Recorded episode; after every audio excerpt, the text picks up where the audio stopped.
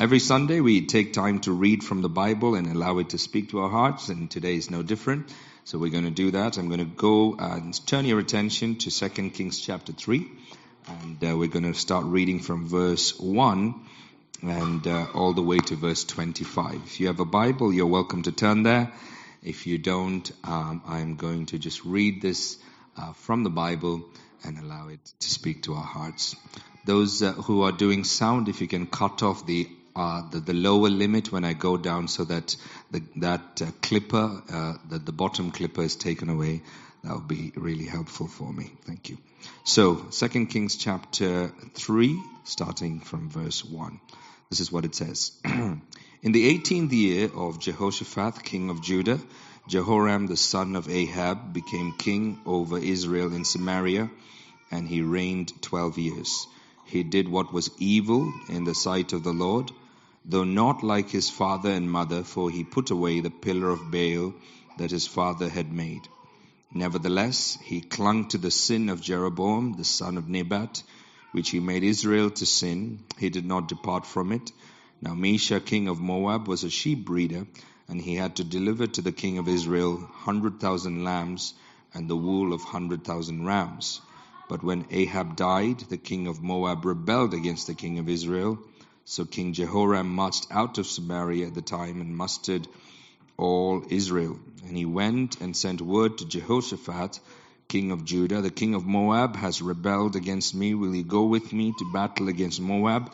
And he said, I will go. I am as you are, my people as your people, my horses as your horses. Then he said, By which way shall we march? Jehoram answered, by the way of the wilderness of Edom. By way of the wilderness of Edom. Everybody say, wilderness of Edom. Wilderness of Edom. That's the route that they decided to take. Verse 8 By which way shall we march? Jehoram answered, By the way of the wilderness of Edom. So the king of Judah, the king of Israel, went with the king of Judah and the king of Edom. So three kings are on a journey. The king of Israel has his army, the king of Judah has his army, and the king of Edom has his army. And when they had made a continuous march of seven days, there was no water for the army or for the animals that followed them. And the king of Israel said, Alas, the Lord has called these three kings to be given into the hand of Moab. And Jehoshaphat said, Is there no prophet of the Lord here through whom we may inquire of the Lord? Then one of the king of Israel's servants answered, Elisha the son of Shaphat is here, who poured water on the hands of Elijah. And Jehoshaphat said, The word of the Lord is with him. So the king of Israel and Jehoshaphat and the king of Edom went down to him. And Elisha said to the king of Israel, What have I to do with you? Go to the prophets of your father and to the prophets of your mother. But the king of Israel said to him, No, it is the Lord who has called these three kings to give them into the hand of Moab. And Elisha said, As the Lord of hosts lives, before whom I stand, were it not that I have regard for Jehoshaphat the king of Judah, I would neither look at you nor see you. But now bring me a musician. And when the musician played, the hand of the Lord came upon him, and he said, Thus says the Lord, I will make this dry stream bed full of pools. For thus says the Lord, you shall not see wind or rain, but that stream bed shall be filled with water, so that you shall drink, you, your livestock, your animals. This is a light thing in the sight of the Lord. He will also give the Moabites into your hand, and you shall attack every fortified city and every choice city, and shall fell every good tree, and stop up all springs of water, and ruin every good piece of land with stones. The next morning, about the time of the offering the sacrifice, behold, water came from the direction of Edom, till the country was filled with water. When all the Moabites heard that the king had come to fight them, all who were able to put on an armor from the youngest to the oldest were called out and were drawn up at the border. And when they rose early in the morning, the sun shone on the water. The Moabites saw the water opposite them as red as blood. And they said, This is blood. The king has surely fought together. The kings have surely fought together and struck one another down.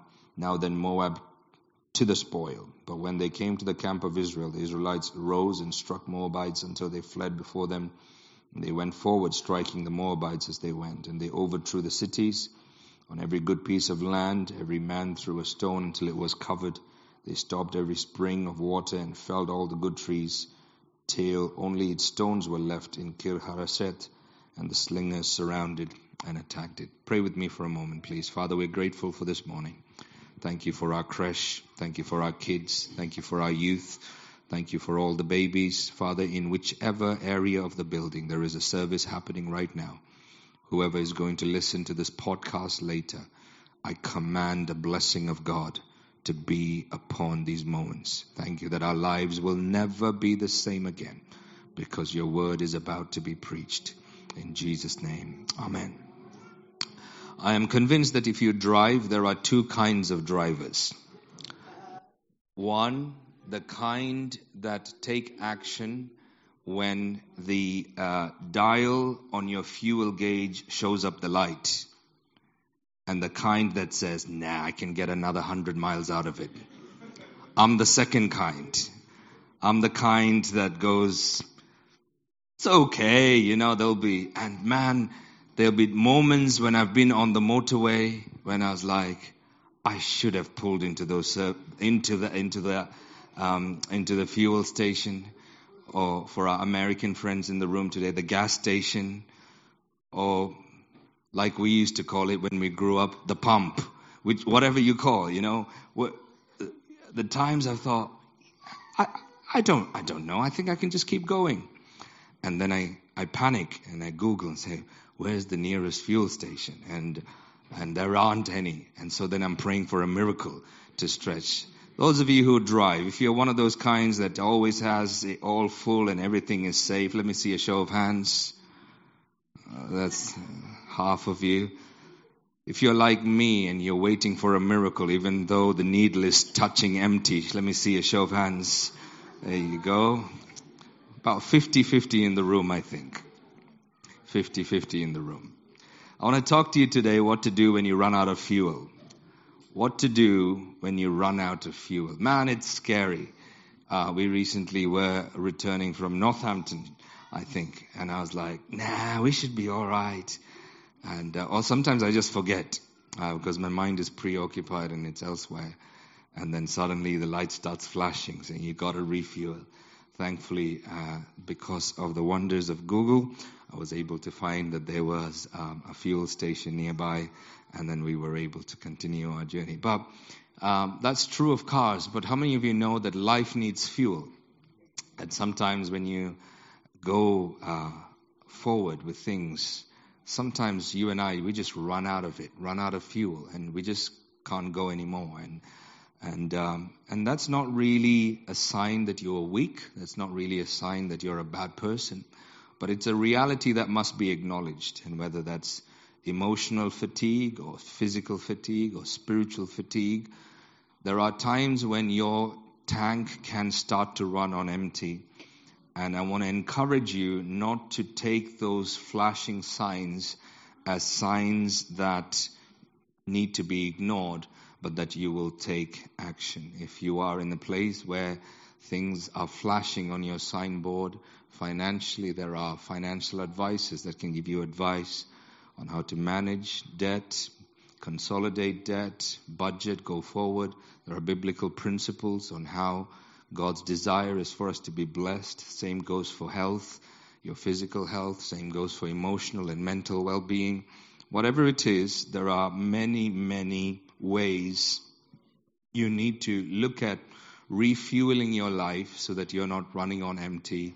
And so eventually, when the car just stops, um, you don't want to get to a place where you're like, oh man, I should have paid attention to the signs that have come on the board. And so, can I encourage you to get help whenever it is required? As a side note, I'd like to announce that one of the things Reshmi and I do and the directors of this church are aware of this. It's actually part of my agreement with the people who hold me accountable in my contract and my employment here is that at least once a year, my wife and I, we take time to have therapy ourselves. We are people who believe in God and believe in the power of God, but we want to be people who are not running on empty. We want to be people who are running uh, with our needles, uh, you know, full. And one of the things we had planned last year in 2022 is for our therapist, husband and wife, to relocate to Bury and spend a month with us here. And uh, that was the plan, but it did not work out because this time last year, Reshmi had a cancer diagnosis, and in March, uh, it's been one year since Rashmi had the operation for the removal. Rashmi, my wife, had the operation for the removal of her thyroid gland. We had our follow-up appointment, by the way, in Addenbrooke's this week, and uh, the verdict is that there is still no further cancer treatment required. So, so praise God for that. But because of that journey that we had, our therapist couldn't come last year, but they are going to be spending the entire month of June here for 31 days, morning and evening. Rashmi and I will have individual therapy, couples therapy. And one of the things I have uh, said that we should do, actually, it wasn't even my idea, but the board of uh, apostles and prophets and the advisors that we have, um, they said to me, hey, if you're having these guys come over all the way to Bury St. Edmunds, it would be a shame if they just benefited you. Just make sure that they benefit the church as well. And uh, these guys have clients in over 15 countries. Most of the their clients are senior pastors across the world. Some small churches, some very very large churches. Names, if I mentioned, you would know them if you follow Christian television. Um, and these guys are equipped and called to help, to pastor, pastors, pastor leaders. So I just want to announce it'll show up on church news soon, but I just wanted to give you a heads up that during the first week in June, Monday, Tuesday, Wednesday, Thursday, Friday, in the evenings, uh, Rupa and Phillips, who are our therapists, have agreed that they are willing to run a couples session for people in church. It's specifically for husbands and wives, not for people who are, are on their own because they feel it's uh, important to invest in marriages. Um, but the commitment is that uh, both husband and wife should be available for all five evenings. So some of you do have shift work and other responsibilities. So if only one of you can make it or one of you can't make a couple of sessions, that's not for you. So they said, we're not looking at large numbers, but if we have couples in this church who are willing to invest in their marriage, that's going to happen during the first week in June, Monday, Tuesday, Wednesday, Thursday, Friday, for five evenings in the evening. And uh, speaking to Mark, our operations manager here, he said that he would also lead it so that if uh, required, there will be childcare available. So if you're a parent here uh, and uh, you say, man, I would love to attend, or if you're a couple here and you say, I'd love to attend, the only problem is childcare, then I want to encourage you to bring your children, register, and uh, it will go up on sale on the website so that you can get your tickets to register for that. If you are married here, I want to encourage you to invest into that. I just gave you that as a side, side example to say that we take here at Beacon Church, we take it seriously whenever we see that our dials are going down. We have to be in a place where we recharge. But every now and then we go to a moment in life where we think, man, I'm running on empty. I've run out of fuel. What do I do? So I want to just give you some tips today. These are not the only tips. There are many other uh, places from which you can gain wisdom. I want to share a few tips that I practice, and hopefully this will be a blessing to you. So this is what the story says, that there were three kings, their armies and their horses. So if you can imagine kind of three layers, the kings in front, the king of Edom, the king of Israel, the king of Judah, behind them their army, behind them their horses and their animals all three of these uh, armies are advancing to a place called Moab because uh, the king of Moab decided to dishonor a business agreement that uh, he had with the king of Israel. So the king of Israel got two of his buddies, the king of Judah and the king of Edom, and said, Hey guys, this guy disrespected me, join me, we're going to take him out. So these two kings said, Okay, we'll come along the journey as well. So three kings their armies and their animals all decided to go to Edom. And uh, somebody asked the question about the sat nav and said, which way should we march? Which way should we get there? Because there's multiple routes to take from Israel to Edom. And somebody said, let's march through the wilderness of Edom to get there. So all of them decide to go on this journey. The king of Israel, the king of Judah, and the king of Edom all decide to march through the wilderness of Edom to go to the king of Moab. And the Bible says they'd marched for seven days, and after seven days, there was no water. They ran out of fuel. The people had no water to drink. The animals had no water to drink. The army had no water to drink. And they were in a, a bad place. I'm not a medical professional. There are many doctors and nurses in the room today. You guys probably know what, how long a human being can survive without water.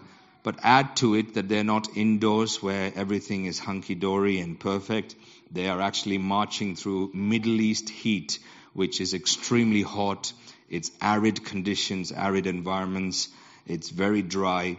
And they're marching through there. And after seven days, they are completely aware that they're about to die.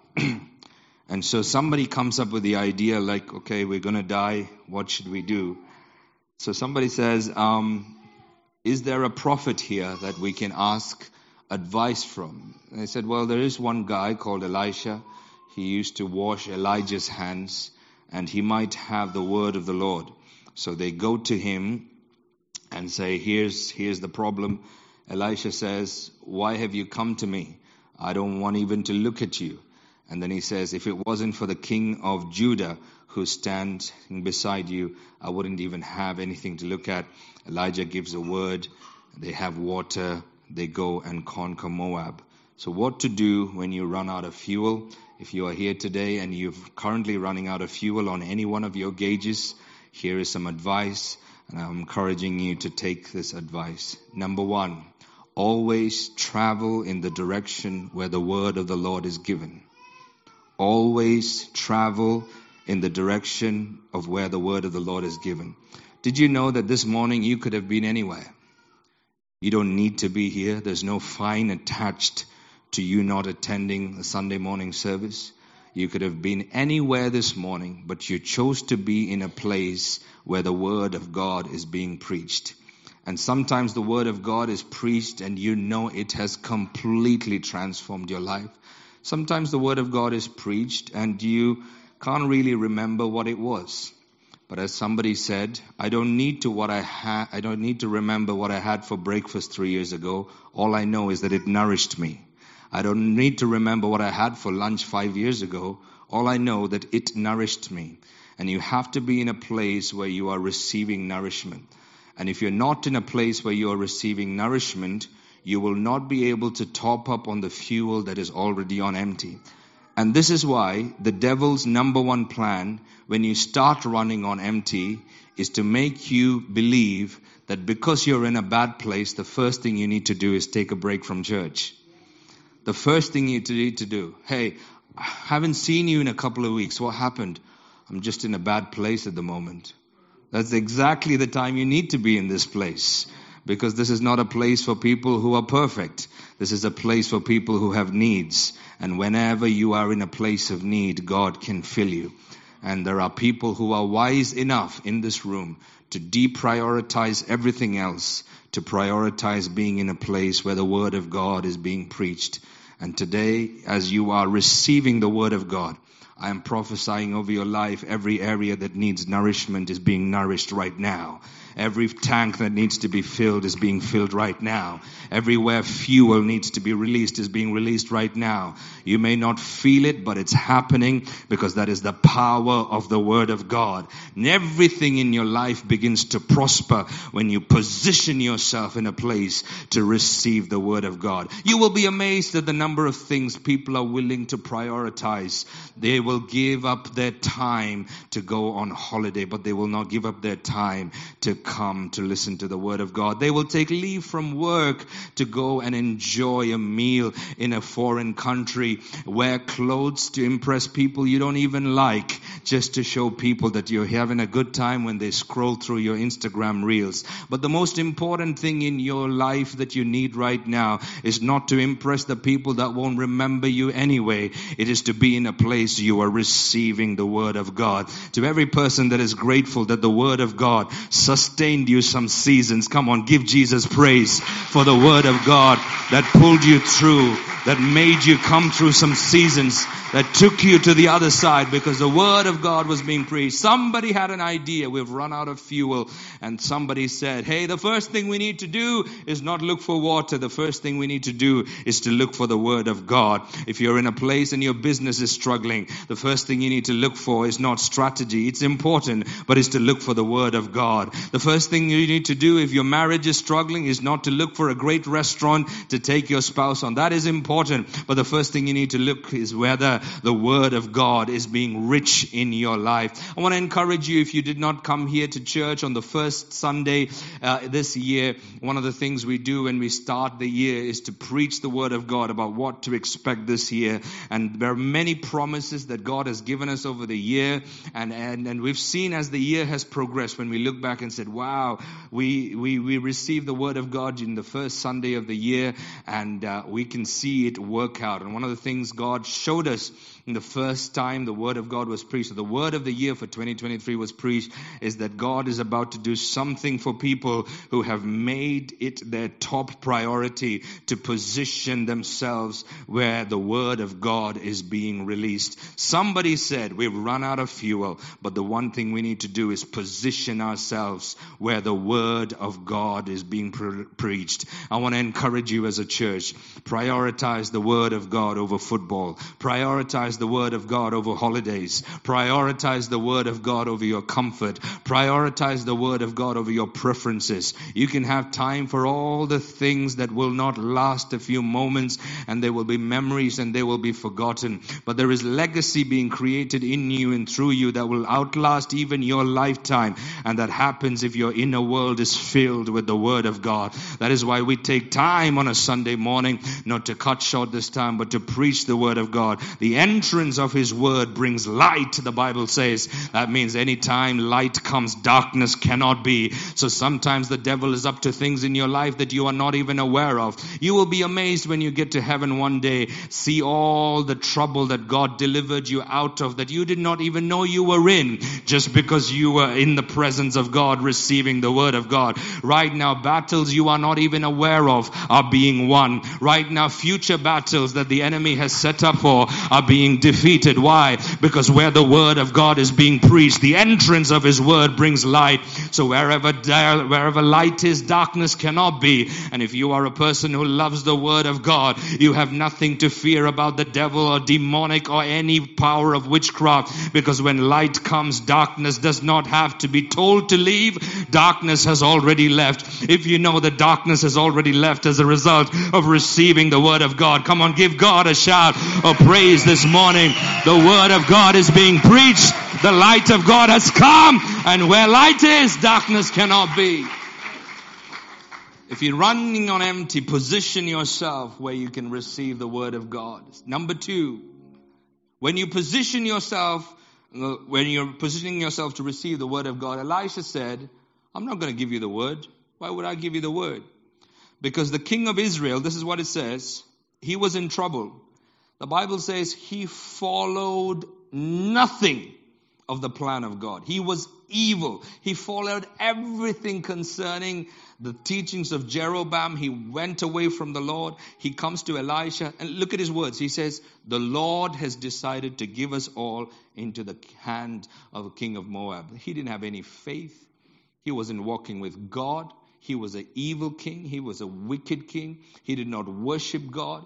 He did everything to provoke and grieve the heart of God. They're standing before Elisha, and Elisha says, I don't want to talk to you. Why are you here? Look at what Elisha says. What I have, what do I have to do with you? Go to the prophets of your father and the prophets of your mother. But the king of Israel said, No, it is the Lord who has called these three kings and given them into the hand. Elisha said, As the Lord of God lives, Go back one screen, please, the previous screen that we were on. Elisha says, As surely as the Lord of God lives, I would not even have spoken to you. If we can go back to the previous verse, if it wasn't for the king of Elisha said, verse 14, As the Lord of hosts lives before whom I stand, were it not that I have regard for Jehoshaphat, the king of Judah, I would neither look at you nor see you. He says, I'm having a conversation with you not because you're good. I'm having a conversation with you because you've got somebody with you that's good. You're evil. You have every evil practice possible. Go to the prophets of your fathers and your mothers. He was an idol worshiper. He did everything to provoke God into such grief. And Elisha's spirit was grieved when such a wicked king stood before him. And the wicked king has no faith. He says, No, we're going to die. So we thought, we think this is the plan of God. And Elisha says, Listen, if it wasn't for that bloke that's standing next to you, King Jehoshaphat of Judah, I wouldn't even put my eyes on you. I wouldn't even give you eye contact. I would not look at you and I would not see you. Then Elisha says, Bring me a musician. The musician came, prayed, and Elisha delivered the word of God. Let me ask you a question. If the word of God in the old covenant could be delivered to a wicked king because of the goodness of King Jehoshaphat, how much more will the word of God be delivered to us because we walked in here not because of the credit of King Jehoshaphat that's with us. We have somebody in us, with us, around us, on us, that has got an even better record than King Jehoshaphat of Judah. He is the unconquerable, all powerful, all knowing God. Christ in us is the hope of glory under a covenant that was ratified with the blood of goats and bulls and turtle doves and said, Hey, if under that covenant an evil king could receive a prophetic word of God to deliver him from trouble, not because he was good, but Elisha saw King Jehoshaphat and said, Jehoshaphat is good, but because Jehoshaphat is good, I'm going to give you the word of God. How much more you and I in a place where we don't have to come into the presence of God and wonder whether God will look at us, wonder whether God will speak to us, wonder whether God will deliver us, wonder whether we're good enough, qualified enough, strong enough, educated enough, powerful enough, steadfast enough, consistent enough. All of our righteousness is like filthy rags before the Lord. But I come today not because of my righteousness, but because of the righteousness of Jesus Christ. On Christ, the solid rock I stand. All other ground is sinking sand. And if Jehoshaphat was good enough for the king of Israel, how much more is Jesus Christ good enough for you and I? We come today with the confidence that Jesus is perfect. We come today with the confidence that Jesus is the sinless one. We come today with the confidence that Jesus is the spotless one. We come today with the confidence that we don't just have Jesus with us, we have Jesus in us.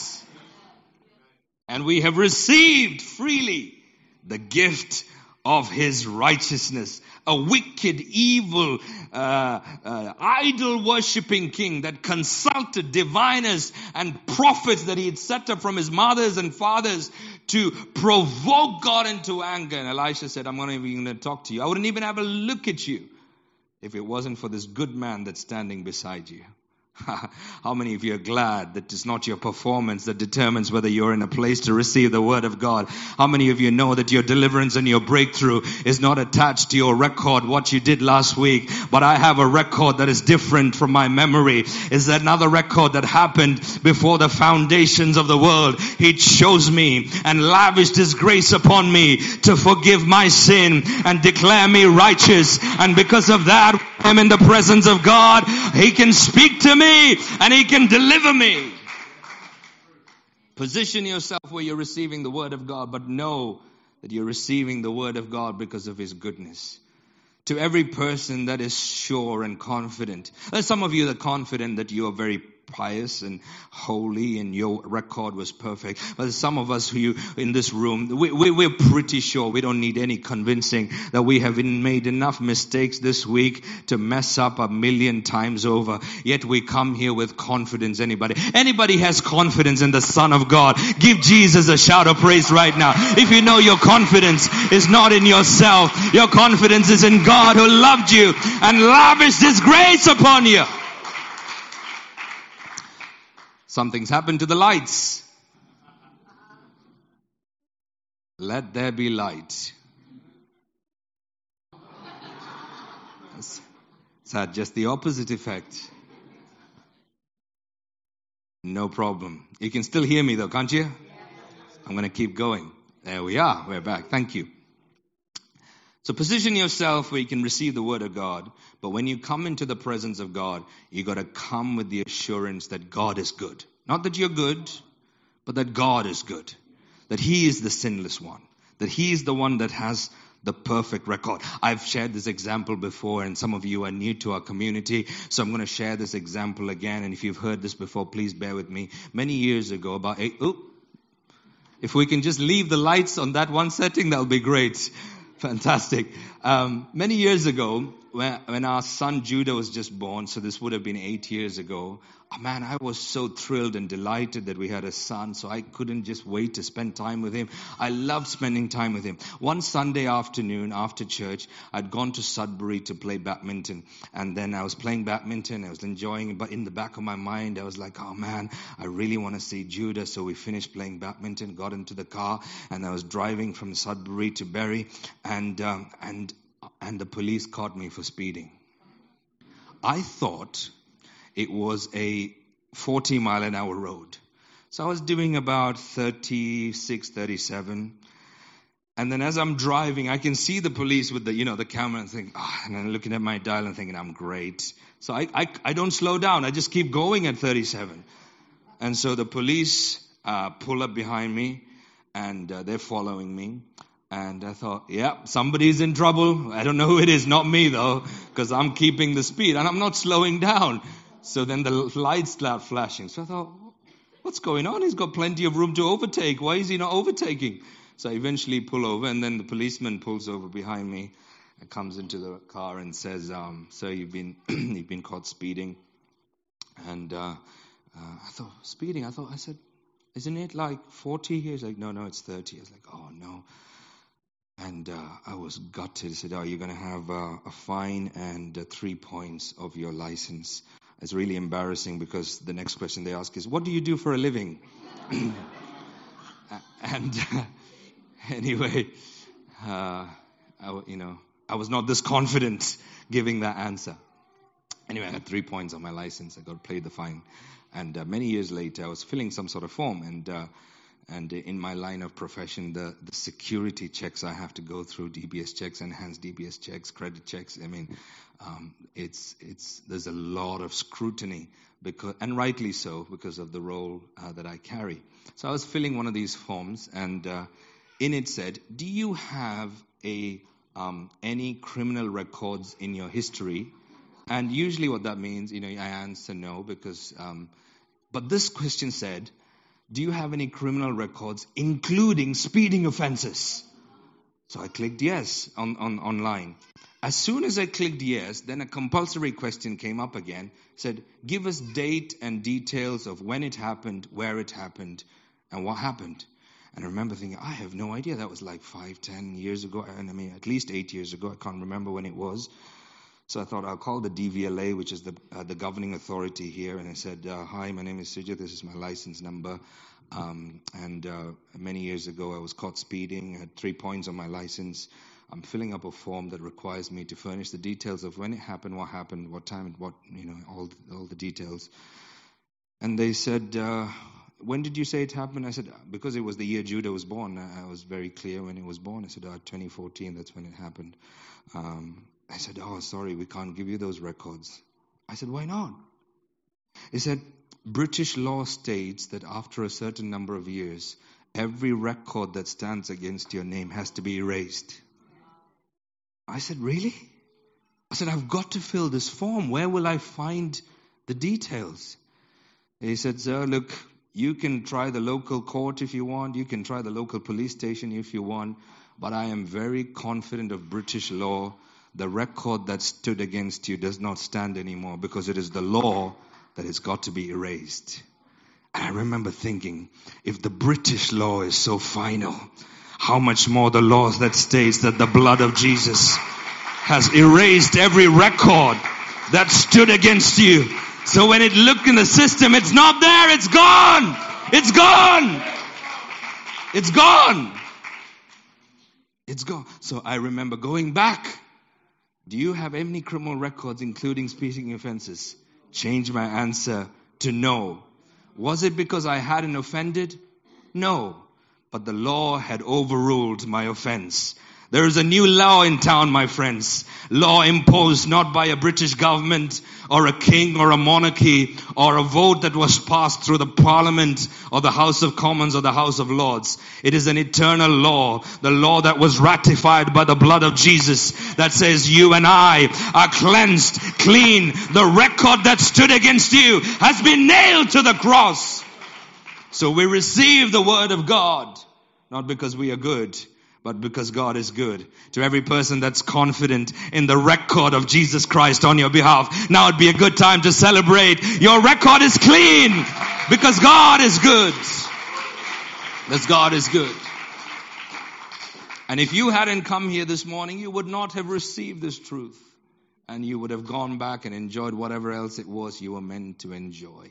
Number three, when you run out of fuel, be position yourself to receive the word of God. Number two, be in a place where you know that you're receiving it because God is good. Number three, Elisha says, Bring me a musician. They brought him a musician. And uh, you got to think, why would Elisha do that? Why can't he just speak? Number three, you got to allow God to operate his way, not your way. Because some of us want the word of God, but we want to control what the Word of God is, or what the Word of God should be, or what the Word of God ought to be. What do you mean, bring me a musician? Why can't he prophesy without a musician? You see, if you are running out of fuel, number one, position yourself to receive the word of God. Number two, remember that you are confident you have the record of Christ. Number three, you have to give up control. You have to give up control. Some of us are such control freaks. We want things the way we want it, when we want it, how we want it. And if something is slightly off, it bugs us. I mean, it bugs me when I walk into the supermarket and where rice used to be, rice no longer is. I mean, why would they change that? I mean, who gave them that job? Why can't rice just be where rice already is? We are programmed just to know how things should be. But if you want to be in a place where you are receiving the goodness of God, receiving the fuel of God, you've got to give up control. You got to give up how you've got it played out in your mind. Some of you are hitting the, the empty, empty sign on your dial and God wants to come in your life, but, but, but, but you're in control. You're in control. You won't give up. You won't get baptized. You won't start tithing. You won't start giving. You want to do it your way, but not God's way. So you want to be in a place where you want God to help you, but when God starts to help you, you try and be in control and manipulate God. And when you start manipulating God, it doesn't work. And when it doesn't work, you think, oh, why didn't it work? And then we don't see you walk with God again. And then you go back to a place of desperation and you come back again. How many of of you need to be reminded today God is good and you can trust Him. I may not understand His ways. I may not understand His thoughts. I may not understand His timing. I may not understand how it works, but I am going to trust God. Today I believe the grace of God is available for you to trust Him above and beyond your intellect, above and beyond your deductions, above and beyond your plan where you've got every I dotted and every T crossed and you think this is the way it's going to turn turn out to be. But God is above and beyond your ways. God is not a formula you can manipulate. God is God. His ways are higher than our ways. His thoughts are higher than our thoughts. His plans are higher than our plans. And He is good. He is a good God. He's a good God. I remember many years ago watching the Chronicles of Narnia, and I can't remember the exact scene. And some of you who have watched that will remember in the movie. I can't remember who it was, but this two individuals are talking to each other about Aslan, Aslan the lion, who is this character in the Chronicles of Narnia that depicts God or depicts Christ. And one person hasn't met Aslan yet, and one person asks the other person, What's Aslan like? Is, is, is he safe? Is he safe? And the answer is safe? He's not safe, but he is good. He's good. He's good. Oh man, let me tell you about following Jesus. Does it feel like it's safe? Oh, it's the ride of your life. I promise you. You just don't know which way your life is going to go. But I can look back and say, God is good. He has never failed me yet. He has been true to His word. He has always been faithful, always been consistent, always been good, always. He is good in spite of the seasons that change. And because God is good, we can trust Him. If you are in this place today and you are running low on fuel, I want you to take a decision to trust Him today. And that is why every Sunday when we gather together, we take a moment to bring our tithes and our offerings before God. Because the Bible says, honor the Lord your God with the first of all your increase, the first of everything that God has given you. Because you see, it's easy to trust God at the end of the month that we know, ah, here's the change I can put in offer tray and say, God, here you go. I tick the box that I tell you that I trust you. But it takes a lot of trust to put God first, to say, you know what? I'm going to give God my best and I'm going to give God my first. And every time we come together, we sing songs, we reach, uh, we reach people who have, we, we, with the gospel, we, we have announcements, we have the word of God, but we take time every Sunday to bring our finances to Him. It's a matter of trust. And I want to encourage you today, whatever whatever it is that God is telling you to trust. Some of you need to take that trust to give your life to Jesus. Some of you need to do that trust to go and say, God, I'm going to go and get therapy because I've been putting that off a long time. Some of you need to take that step and say, I know I need help. I've been trying to fight this battle on my own, but I'm too proud to tell people about my issues, so I'm going to deal with it on my own. Some of you need to put God first in your money, and whenever we come together, rather than making sure that you're saving up for your holiday first. You got to honor God first. Why? Because your heart needs to learn how to trust God. Because without trusting God, you cannot receive what God has already given you. Today, I am releasing across this room the ability for you to trust more, to trust God to do that thing, to make that phone call and forgive that person, to make that phone call and reconcile with that individual. No, I'm going to wait for them to make the phone call first. But God has already told you that you got to make the phone call first, but you're waiting because you don't trust God. Trust God and obey and leave the consequences to Him. What is the last instruction God gave you? That last instruction is good enough, but it has messed with your mind and your experience, and you're now trying to manipulate things. It will not work, my friend. God is not a politician to be bargained with, to be debated with. He is the King of kings and the Lord of lords. And one day, whether people like it or not, every every knee will bow and every tongue will confess that there is only one Lord and one God and his name is Jesus. So we better start right now. Today is a good day to bow your knees to Jesus. Today is a good day to lift your hands and say, I surrender, not my way, but your will be done. Today is a good day to say, I position myself to receive the word of God. Let trust flow into your life today. Trust Him. Trust Him. Trust Him. Lord, bless me, but please don't instruct me. I want you, but I don't want to give you any of my time. I want to go your way, Lord, but can I have it my way? God is good. You can trust Him. You can trust Him. And lastly, number four, when your fuel gauge is empty, Elisha says, This time tomorrow. I love that this time tomorrow. You will neither see rain or any sign whatsoever, but this dry stream will be full of water. And there'll be enough for you to drink, for your army to drink, and for your animals to drink this time tomorrow. What do you mean this time tomorrow? If God is the God of all miracle, can't He do it now? If God can do anything, why can't He do it now? What do you mean this time tomorrow? You see, this time tomorrow means you have to now trust in the Word of God and wait for the manifestation. Oh, that's uncomfortable, isn't it? Because if God could answer all your prayers now so you can trust Him, then that's not trust, that's a contract.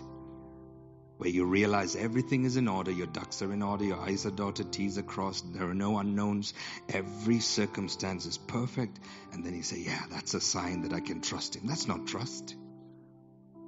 That's not trust. Let me put that let's put that verse up, G. Elisha says, This time tomorrow, you're not gonna see any rain. For thus says the Lord God, you shall not see wind or rain, but that stream bed shall be filled with water so that you shall drink you, your livestock, and your animals. This is a light thing in the sight of the Lord. He will also give the Moabites into your hand. Look at verse 19. And he shall attack every fortified city, and he shall fell every good tree, stop up the spring water, ruin every good piece of land with stones. Verse 20. The next morning, about the time of the offering of the sacrifice, behold, water came from the direction of Edom. From where? From Edom. Where's Edom? Edom is this place where they were going to. Edom is the route that they took. Like in Bury, you've got Newmarket Road. If you follow Newmarket Road, you end up in Newmarket. So they were on Edom Road because if they keep going on Edom Road, they end up in Edom. But when the prophet spoke, the Bible says water came from the direction of Edom. In other words, water came from the very direction that they thought death was going to come. But from the very direction they thought death was coming, life began to come. Life began to come from the same direction they thought death was going to come. So this is a prophecy for some of you. You are looking at your future and you think death is about to come. You think decay is coming closer. You think confusion is one step closer than it was before. You think destruction is just around the corner the very direction from which destruction was meant to come. God is going to turn it around so that life and a surprise and a blessing comes and overtakes your life. This time tomorrow, something is about to happen in your life. Something is about to happen in your life. Something is about to happen. You walked in here with a fear about Edom because you knew you were on Edom Road and Edom was the place you were going to die. Your army was going to die. Your cattle were going to die. But I want to say to you, this is not the end. God's will for you is not death, but life. God's will for you is not pro- pro- poverty, but prosperity. God's will for you is not sickness, but health. God's will for you is not sin, but holiness. God's will for you is not to be beneath, but above. God's will for you is not weakness, but strength. The very direction that you thought bad things were going to come, that very direction is going to turn around and good things are about to come. But you got to stay with the word because it's not going to happen right now. You're going to have to test your faith to say, God, I'm going to trust you and believe you and give. Because you could just say, hey, why tomorrow? Why can't it happen now? Or why can't God give me plenty now? And when God gives me plenty, I'll start tithing and giving. 10% of all my income is devoted to the Lord. Once God gives me plenty, I'll do that. No, no, that's not trust. Trust needs to do now. I'll call that person that hurt me, that dad that I don't have a relationship with. I don't want to pursue a relationship, but I know God has told me to make that phone call and say, I forgive you. I'm not going to do that until He moves. That's not trust. Trust Him today. I know that I'm a follower of Jesus Christ. I need to get baptized, but I've been putting that decision off. Trust Him today. Because from the very direction where you thought death was coming, life began to come. Can you imagine what it's like? You started here, the king of Israel, the king of Ed, uh, the king of uh, Moab, the king of Edom, the king of um, the king of Israel, king of Edom, king of Judah. They're walking towards Moab, and then from the direction of Edom, water begins to come. There is water for your journey. There is water for your journey. They took the road of, road of Edom, but water began to come from Edom. What if there's water along your journey that you're not aware of? You're waiting to say yes to God after you see the water. But you're not going to see the water. You got to say yes to Him today. You got to trust Him today. Got to put your life in God's hand today. You got to give up control today. And as you're walking the road of Edom, water is going to start coming from Edom. Why? Because God says so. God says so. God says so. God says so. Edom is not the road you're meant to die on. Edom is the road that you will receive life. The king of Edom, the king of Israel, and the king of Judah start walking the road of Edom to Moab. Halfway through, fuel ran out. But because of God, water started flowing in the road of Edom. You're not going to collapse. You're not going to die. You're not going to give up and faint on the way. God is going to get you to the other side. Not only is God going to get you to the other side, I love what Elisha says. This thing is an easy thing for God. This thing is easy for God. Uh, uh, Pastor, you have no idea. I'm in a big problem. For you, it's big. For God, it's not. It's not. This thing is an easy thing in the eyes of the Lord. Look at the previous slide. Elisha says in verse 17, 18, For thus says the Lord, He will do all this. Verse 18, it is a light thing in the sight of the Lord. Can you imagine the king of Edom is about to die, the king of Judah is about to die, the king of Israel is about to die, the army is about to die, the their animals are about to die. You think that's a big problem. God says, no, it's a small problem.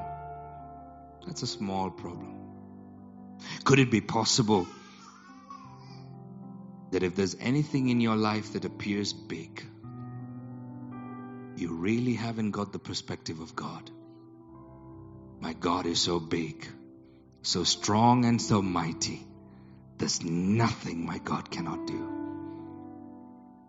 God's desire for you is not to faint along the way, but for you to make it. Will you trust Him today?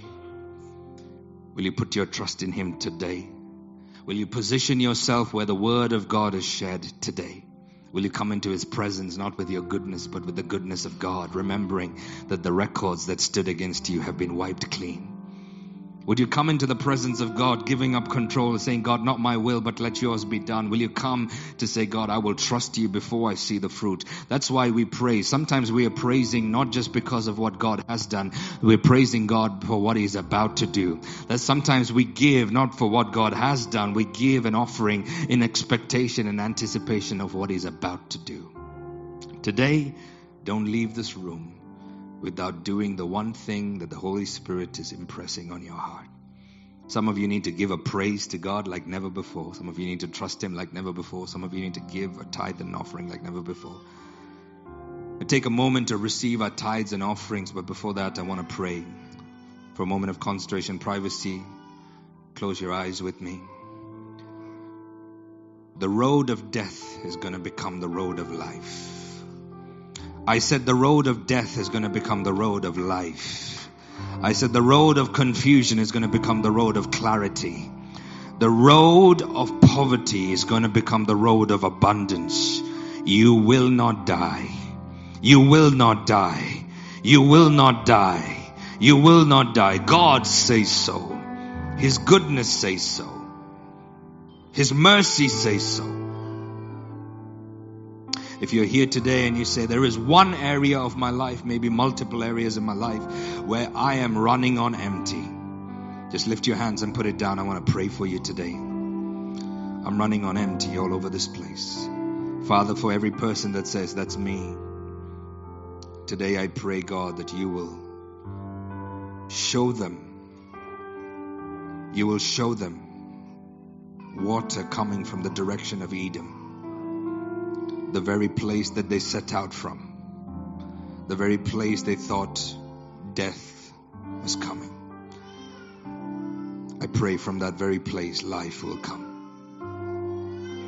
Let life come. Let life come. Kalfala Brundo Shasara Teresa Katae. I arrest demonic agendas. I arrest spells of witchcraft. I arrest spirits of Freemasonry working in your family tree and your family line to arrest you along the way so you faint and die. It will not happen with you.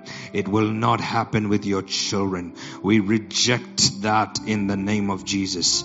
You started on a good journey and now you are stuck. You started on a journey and now you are fainting. You started on a journey and you're halfway through. God did not bring you this far to leave you. You will complete the journey. In the name of Jesus, we command life, life, life, life, life, life, life, life, life, life, life, life, life, life. From the very direction that you started from Edom, may water come now. May water come now. May water come now. May water come now. And this is an easy thing in the eyes of the Lord. Come on, look at your biggest giant and say, Ha, you're tiny in the eyes of God. Look at your biggest mountain and tell that mountain you're so small in the eyes of my God. Come on, look at your biggest doubt and tell your doubt, oh, you look so small when it compares to how big my God is. Come on, look at your biggest fear and tell that fear you are tiny compared to how great and big my God is. Father, I thank you. Not a single person in the sound of my voice is going to faint on the way that we will have life. We will have life. Fete kamazi antel koshon gratina ficola brayanda la proste fetini azol ashta mana katarita siria I hear the sound of a river flowing towards you towards you towards you towards you towards you.